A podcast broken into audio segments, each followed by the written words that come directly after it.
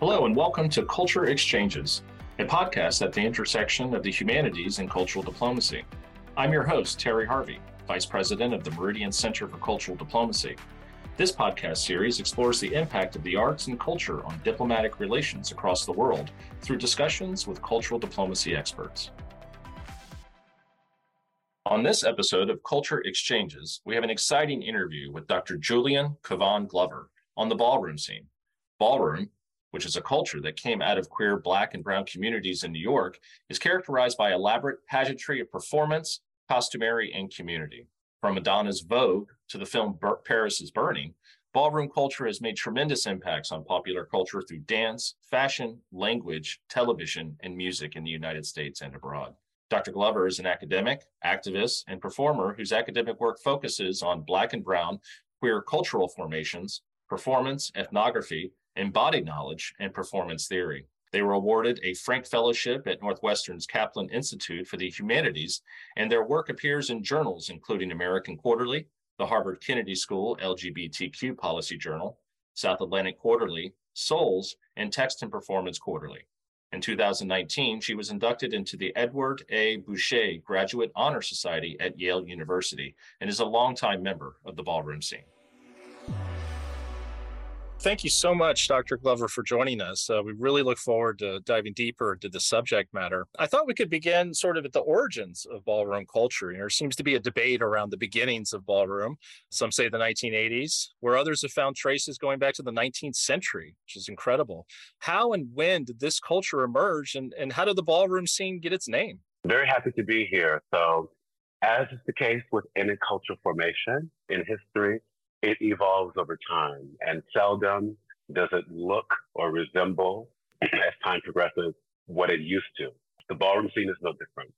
So some of the earliest kinds of iterations of the ballroom scene, you know, I really do harken all the way back to the 19th century, right? We can think of some of the pioneers of or people whose performances and understandings of gender are were really transformative, right? So I'm thinking of the work of somebody like Channing Gerard Joseph, who asserts that the first drag queen was a formerly enslaved person by the name of William Dorsey Swann, who was alive around the, the 19th century, late 1800s. And that's important because it provides a bit more context to see and understand just how long and how intimately connected legacies of Black humanity are really with legacies of ballroom, um, particularly here in the United States. Now, the scene that we know, or as we know it today, really began to form in New York City in the around the turn of the 20th century, really during the Harlem Renaissance. It really when we began to see the earliest iterations of what would become ballroom. There's even um, in his biography, even Langston Hughes mentions attending drag balls, and he has some fierce critiques of the of the girls and the people who were there. So um, I thought that particularly interesting. And in terms of the name, where ballroom comes from, it really also reminds us, historically speaking, of where um, balls were held.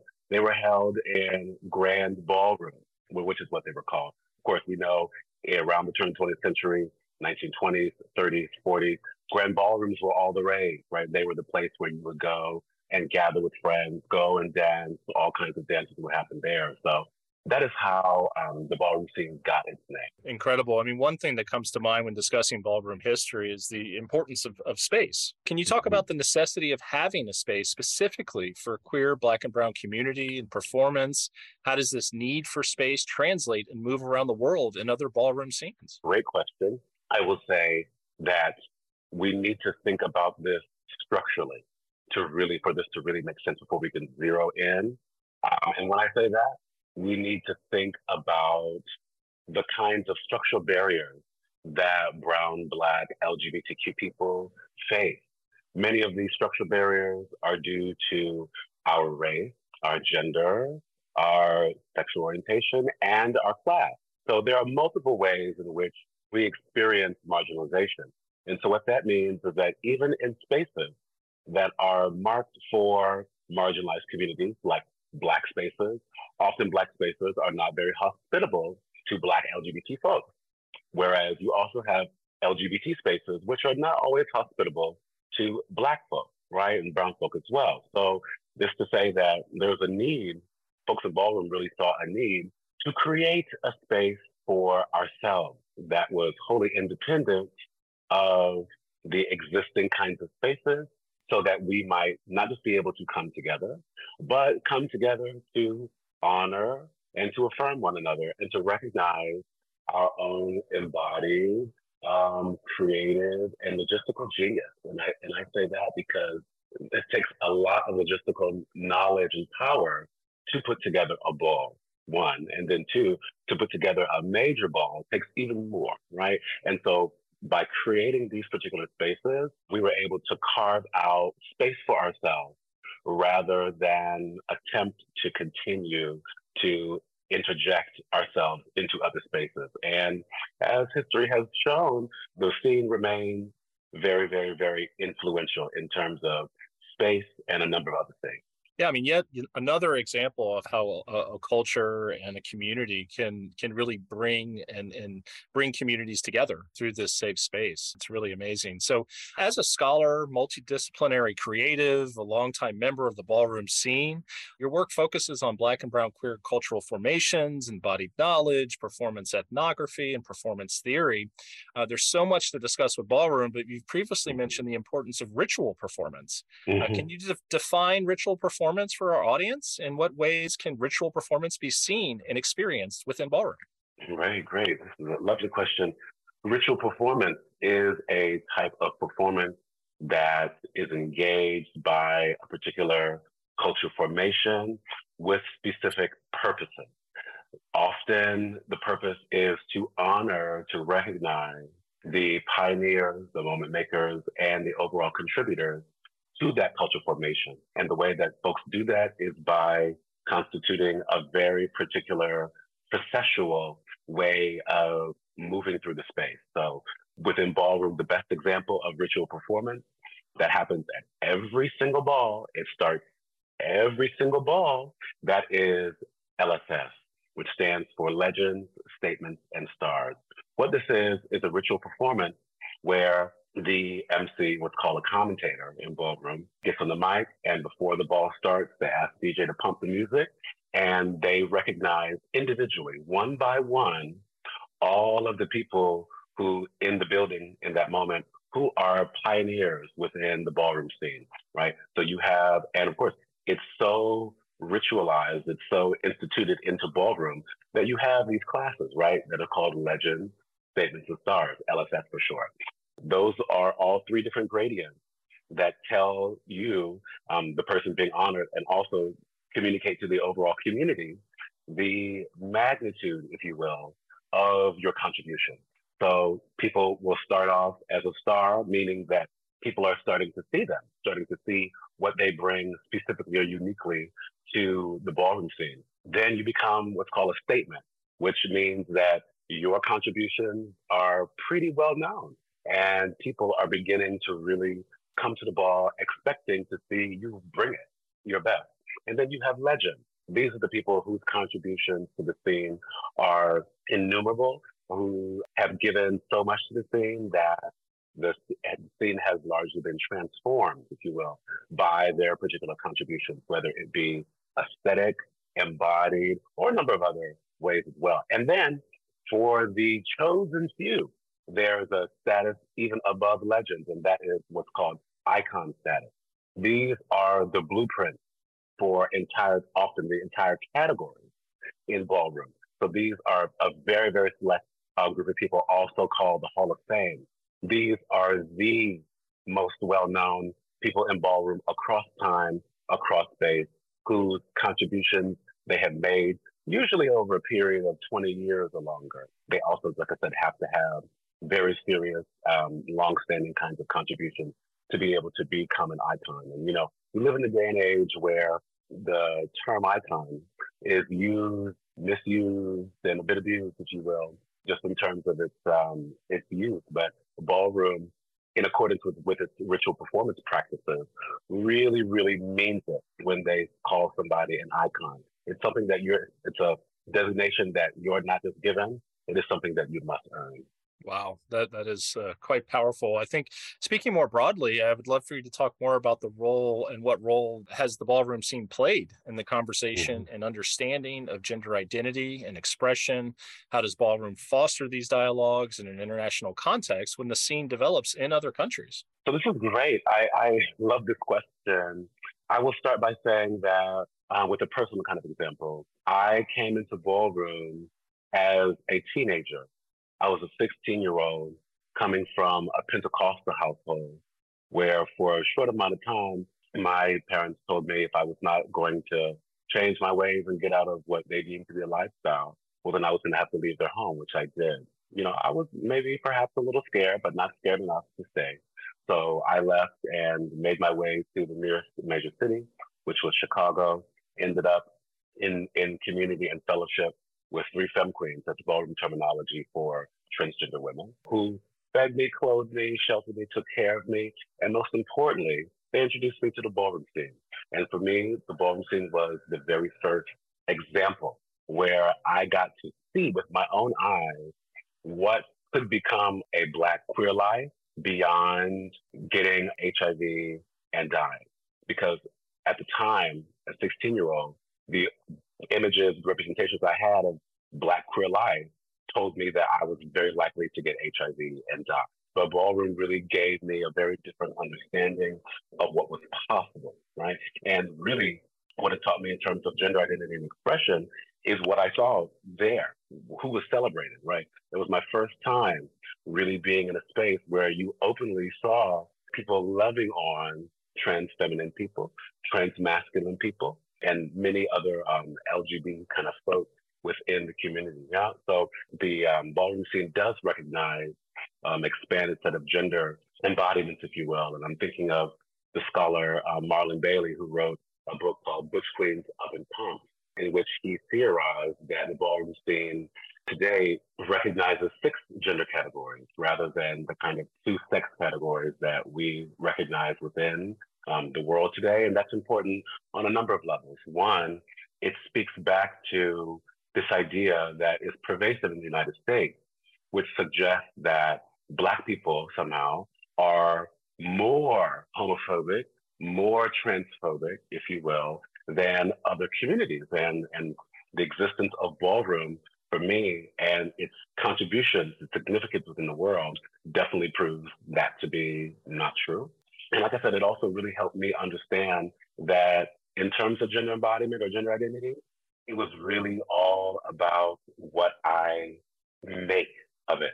Now, when we think about the international context, this is what's really exciting to me because I've had the opportunity to travel abroad quite a bit and have experiences with other ballroom scenes, most notably in London, England, in Paris, France, and in Toronto, um, Canada as well. And as is the case with gender, it is very much contextual in accordance with the geopolitical context where you find yourself, right? So that means that gender identity expression manifests differently in these different places. So it's to say the kinds of cultural cues that might be really well known here in the United States might not always translate so well when we go to another place. But the thing about it that I really love about ballroom is that ballroom does a pretty good job of um, making space for a number of expressions of gender. It is not without, as is the case with any cultural formation, it is not without its contestation, right? And when we really think about gender identity or gender embodiment and expression, this is where we get a real contestation of ballroom. It comes around this idea of realness, which Marlon Bailey theorized as a kind of strategic minimization or elimination of any deviation from heteronormative gender roles and norms. Meaning that even though people, many people in these communities are trans people, the goal of realness is to blend in to normative society. We have notions of realness, which are determined by people in the United States, which are then exported in terms of expectations um, all across the world, where people do their gender very differently. Last thing I'll say, one of the biggest, I should say, subsets within the LGBT community that the ballroom scene um, is at odds with is definitely the non-binary community because even though the ballroom scene has an expanded understanding of gender embodiment and expression, it still preserves this dichotomy, this binary between the masculine and the feminine, man and woman. And of course, non binary people really, myself included, really desire to collapse that bifurcation. Um, so you can see how that might cause a number of potential contestation. Wow, beautifully said. Thank you so much. You know, when we discuss cultural diplomacy as a whole, uh, you know, we often focus on the cultural exchange component. One component that is often left out is the the building of community, and we touched on that a little bit earlier, which is an important tenet of ballroom. Can you speak about the creation of communal structures within ballroom? In other words, what ways has the scene redefined what community and kinship looks like? This is another great question, TK. I will say that um, the ballroom scene departs. I'll start by saying that the ballroom scene departs from normative ways or normative formations of kinship to a significant degree. What do I mean by that? The ballroom scene does not privilege biological understandings of kinship or family as the basis for creating community. Now that's a huge departure from you know how we understand community in the West in general, not just the United States, but the West in general, right? And so, how the ballroom scene understands community is it is a practice that requires a kind of intention, a kind of doing, right? And so, how does this manifest in ballroom? Well, it manifests within the houses, right? The house structure of ballroom. So, you come into ballroom, you want to compete, you are able to compete as what's called a free agent or a 007, right? Um, but most people are competing as a member of a house. So within ballroom, the houses are the kinship networks, the community networks that um, organize themselves in particular ways.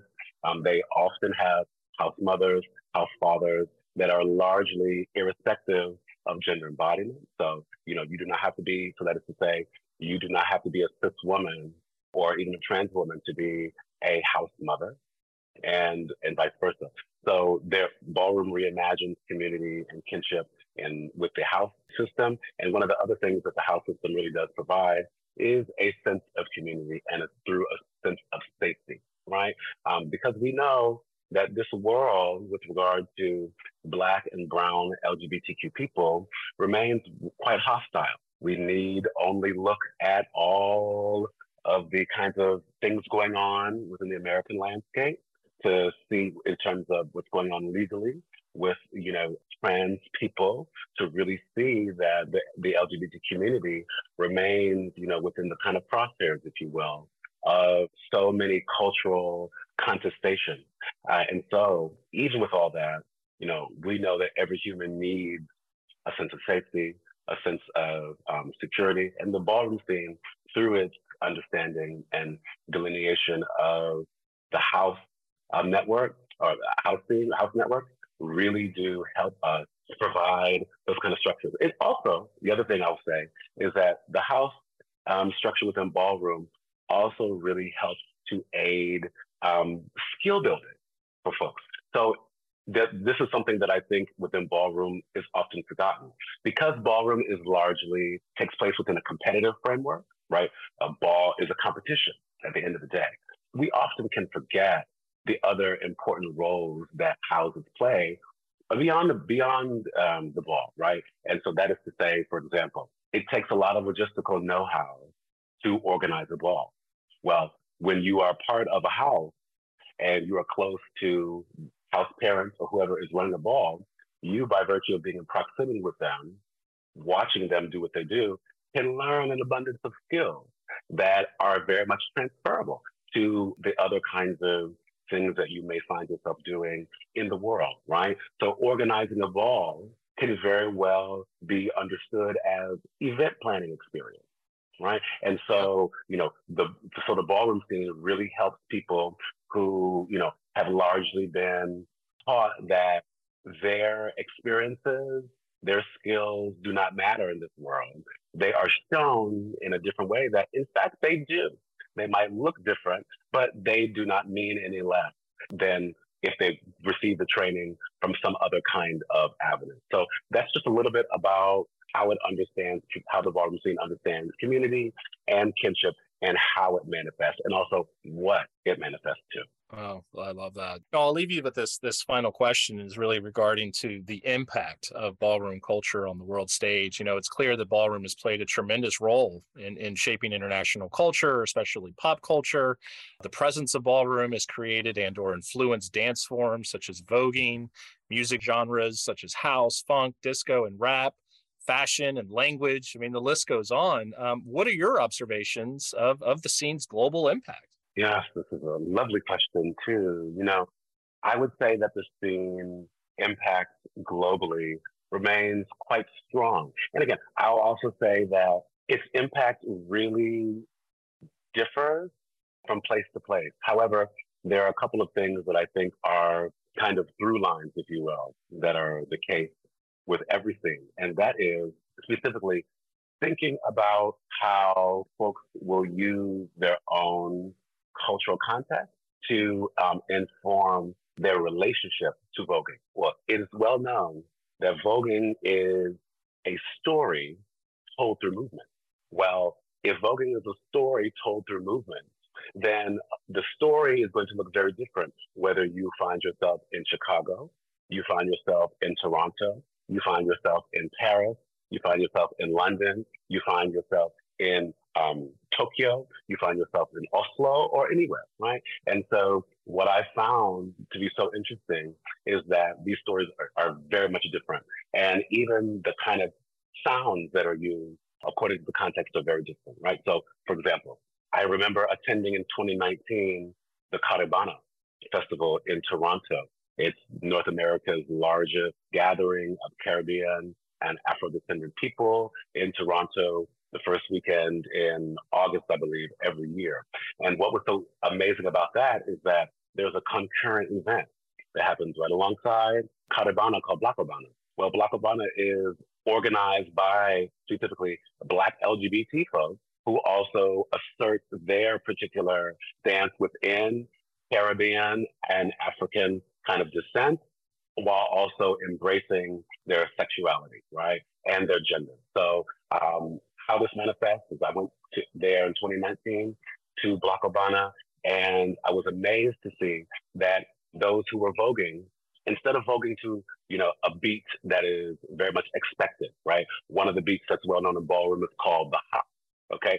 So instead of voguing to the ha, you had folks voguing to soca, to dancehall, to Afrobeat. And so of course, this reflects a very different kind of cultural um, understanding, cultural connotation than you would say, you know, what might be the case in the US, where, you know, if you don't hear the ha, you are more likely to hear, you know, beats that come from the kind of hip hop genre, right? Well, this is also, this also looks different, you know, if you are in Paris, where, you know, many of these balls are, you know, um, done in French, as they should, in France, we, that's also, I think, very, very interesting to kind of understand, to kind of look at. Um, and also the folks in Paris really are voguing to a number of beats that move way beyond the ha, not just with um, dance and voguing, but also with the aesthetics, right? I will never forget there was a ball in London right around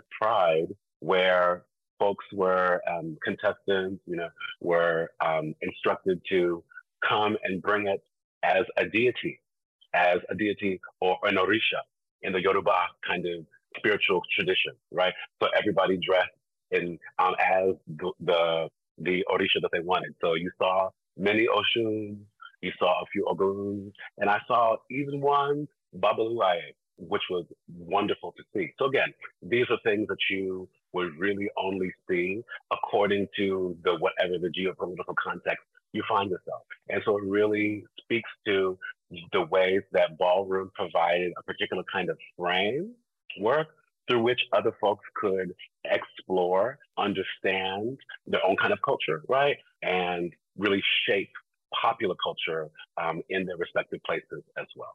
Well, it's really it's really great when um, a cultural phenomenon can be universal by context, but really quite different depending on where you mm-hmm. are uh, and what locale you're in. So I can't thank you enough, Dr. Glover. Uh, we've learned so much. I know our audience uh, gained a great appreciation and a deeper knowledge of this amazing cultural phenomenon. So thank you. Yes, thank you, Tiki, for the opportunity. Ballroom is here to stay. It's going nowhere. So get in while you can.